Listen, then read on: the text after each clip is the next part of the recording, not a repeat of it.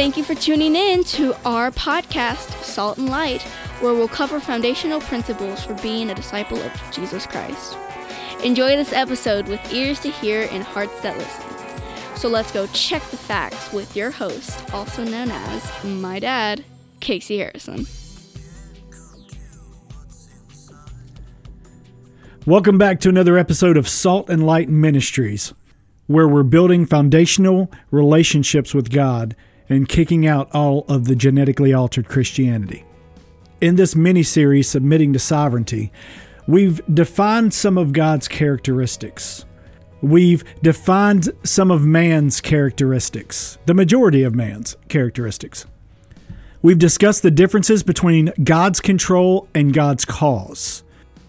We've also discussed free will and realized that man doesn't really have free will. More accurately, we have the responsibility of choice according to Scripture. That's been corrupted into the phrase called free will. What we have is the ability to respond to the abilities God gave us. Respond to abilities, responsibility. In previous episodes, we've also defined submission and the differences between what submission is and what subjugation is. Which brings us to today's content How does God submit to mankind? Because throughout this entire mini series, we've been using a common concept that both parties must submit in some shape, form, or fashion to be in a relationship. And this week, we're going to examine God's side of the relationship in regards to mutual submission. Mutual submission, let's define that first. Mutual, of course, means two or more parties experiencing the same action. An action such as respect. If two or more parties experience respect, it's mutual. There's another action called choice. If two or more parties experience choice, it's a mutual experience. And choice is like a coin, it's got two sides. A coin has heads and tails. Choice has submit or choose not to submit. And when it comes to healthy relationship decisions, both parties address decisions with mutual respect. That's healthy. Respecting that each party has a choice and choosing to respond to that choice instead of react. So last week we took submission and we defined it. And the definition of submission is the action of accepting to yield to a superior force, will, or authority of another person allowing someone else to influence your will, not subjugation. Remember, subjugation is forcing your will on someone else. We're talking about submission. That's what God intended. When you bring both mutual and submission together, you have mutual submission. The action of two or more parties submitting to each other, sacrificing what they want to the other party. Both parties respectfully respond to their ability of choice in any given situation. The response to the choice between. Relationship requires both parties to choose between respectful submission or disrespectful subjugation. Again, both parties must submit in some shape, form, or fashion. That leaves one little wrinkle, though, especially when you're adding God into the relationship, because God can't be limited by our concepts. Remember, He's unlimited. So to submit means to yield to a superior force, but God is the superior force. Both parties involved in a relationship must submit in some shape, form, or fashion. So, how is it possible that God can submit to us? We're not a superior force to God. Do you see the wrinkle? Do you see the conundrum? When you apply the definition for mutual submission, and what we learned earlier about God's character and God's sovereignty, then it's safe to say that God cannot submit to mankind. Then you add on top of that that God will never ask you to do anything that he hasn't already done himself. And you see examples of that throughout scripture constantly. Genesis 1:27 So God created man in his own image, in the image of God he created him, male and female he created them. God created mankind in his image and likeness? Then God turns around and commands mankind to create. Genesis 1:28, and God blessed them, and God said to them, "Be fruitful and multiply, fill the earth and subdue it." God creates. Then God tells us to reproduce and create. God tells us to do as he did and become more like him. God first, us second. Another example is Genesis 3:21. And the Lord God made for Adam and his wife garments of skin and clothed them. God sacrificed the first animal to cover sin. How do I know he sacrificed an animal? Simple. In the scripture, it says God made garments of skin for Adam and Eve. And skins had to come from an animal, which means blood had to have been shed in order for that animal to be skinned. Then God used the skin of that sacrifice to cover Adam and Eve's sin. So God sacrificed the animal first before he ever gave the law to Moses in Leviticus. The law of sacrifice, a requirement for, for different sins to postpone God's judgment. God instituted the sacrifice to postpone judgment. Then he asked his people to do the same. Again, God's saying, Do as I did, become more like me. God first, man second. Then in John 3:16, for God so loved the world that he gave his only begotten son, whoever believes in him should not perish but have everlasting life. God loves mankind. God sent his own son, Jesus, to die on a cross and become the perfect sacrifice to destroy the curse that's captivated mankind. Out of love. Then what does God do? He commands us to love like Jesus loved. In John 13 34, a new commandment I give you, that you love one another, just as I have loved you. You also are to love one another. It's another example. God loves, then God tells us to love like Jesus loved. God says, Do as I did, become more like me. God first, man second. God never asks us to do anything that He hasn't already done. But why is that? A couple of different reasons. God knows we can't do it on our own. That's one. The second reason is God's a gentleman. He didn't choose to subjugate us, He didn't choose to force His will on us. He might create situations that have an appearance of forcing His will on us, but that's not in His character. God gave us choice, He doesn't take back what He gave you. Jonah is the perfect example of this. Go read the book of Jonah. It describes a time when God called the prophet Jonah to go to Nineveh. Well, Jonah runs in the opposite direction, jumps on a boat, and says, No, sorry, I'm going the other way.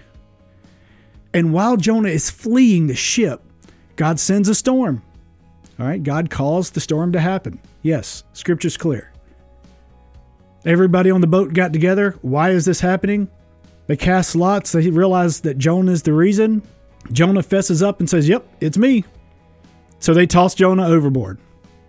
And while Jonah's in the ocean, God causes a whale to swallow Jonah. Jonah's in the belly of this whale for three days and three nights. Then Jonah prayed to the Lord and accepted the call that God gave him in the first place. You see, many people view this story of the Bible as God forcing Jonah to do God's will. But that's not what happened. Jonah was brought face to face with a choice do what God said to do or die. That's still a choice.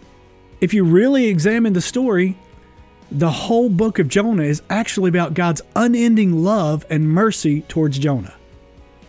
When Jonah was tossed overboard, Jonah was on the verge of death. The whale didn't immediately come up and swallow Jonah whole. And you see that in Jonah's prayer to the Lord in Jonah chapter 2 verse 3. For you cast me into the deep, into the heart of the seas, and the floods surrounded me. All your waves and your billows passed over me. Jonah chapter 2 verse 3 is where Jonah is describing the seas overtaking him. He was going to drown. Remember, this is still the guy that had told God no and hasn't said yes yet. So, out of the mercy of God, out of God's love, he saved Jonah with a fish. And it still took Jonah three days and three nights to submit to the supreme authority of God. Jonah had a choice. God never forced Jonah's hand. He could have been stubborn and died. Yes, God caused a lot of situations to happen with the weather and the fish, but He never forced Jonah to follow Him. Sometimes God has to bring us to a decision, Him or death. And He'll never force the choice. Another example of God being a gentleman is salvation. Scripture says, The Lord is not slow to fulfill his promise, as some count slowness, but is patient towards you, not wishing that any should perish, but that all should reach repentance. That's 2 Peter 3 9. And in 1 Timothy chapter 2, verses 3 and 4, it says, This is good, and it's pleasing in the sight of God our Savior, who desires all people to be saved and come to the knowledge of the truth. Now, this is just an obvious example. God doesn't force his will on mankind. Because all of us know someone who hasn't come to the knowledge of the truth. The knowledge of John 14, 6, where Jesus says to them, I am the way, the truth, and the life. No one comes to the Father except through me. God never forces us to do anything. He's always a gentleman, and He never asks us to do anything He hasn't already done. But that brings us back to how can God submit to us? And to accurately answer that question, I'd have to say He can't.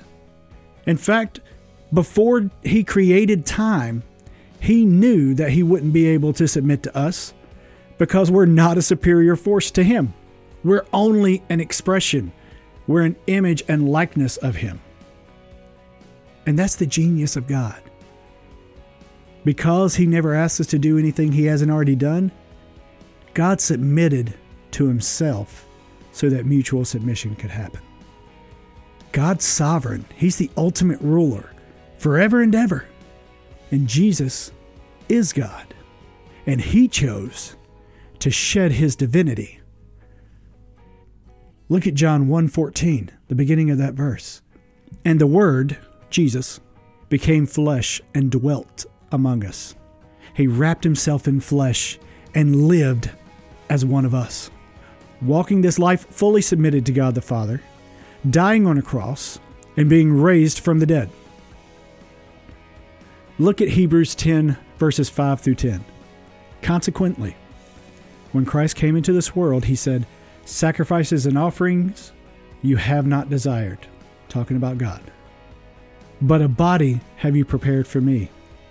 Talking about Jesus.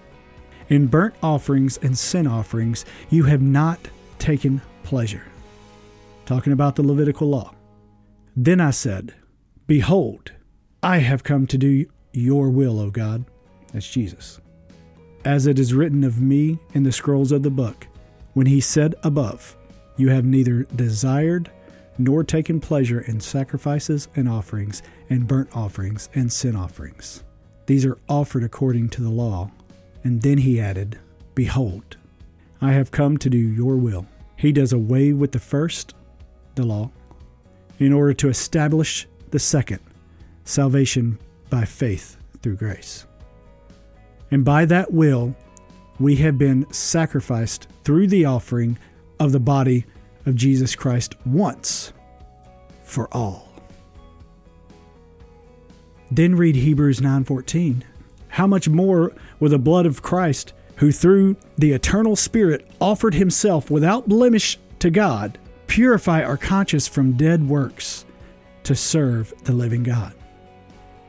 Jesus submitted to God to offer God's side of the mutual submission needed for the relationship. So, how does God submit to us? Jesus shed his divinity and came down to be just like us so that God could submit to himself.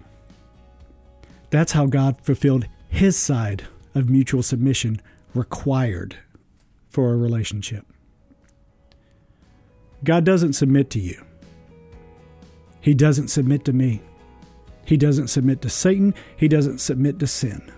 And he loved you so much that he was willing to submit to himself. That's how God fulfilled mutual submission.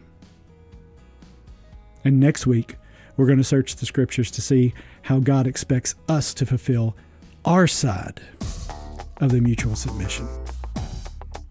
Until next week, be bold, be strong, be blessed.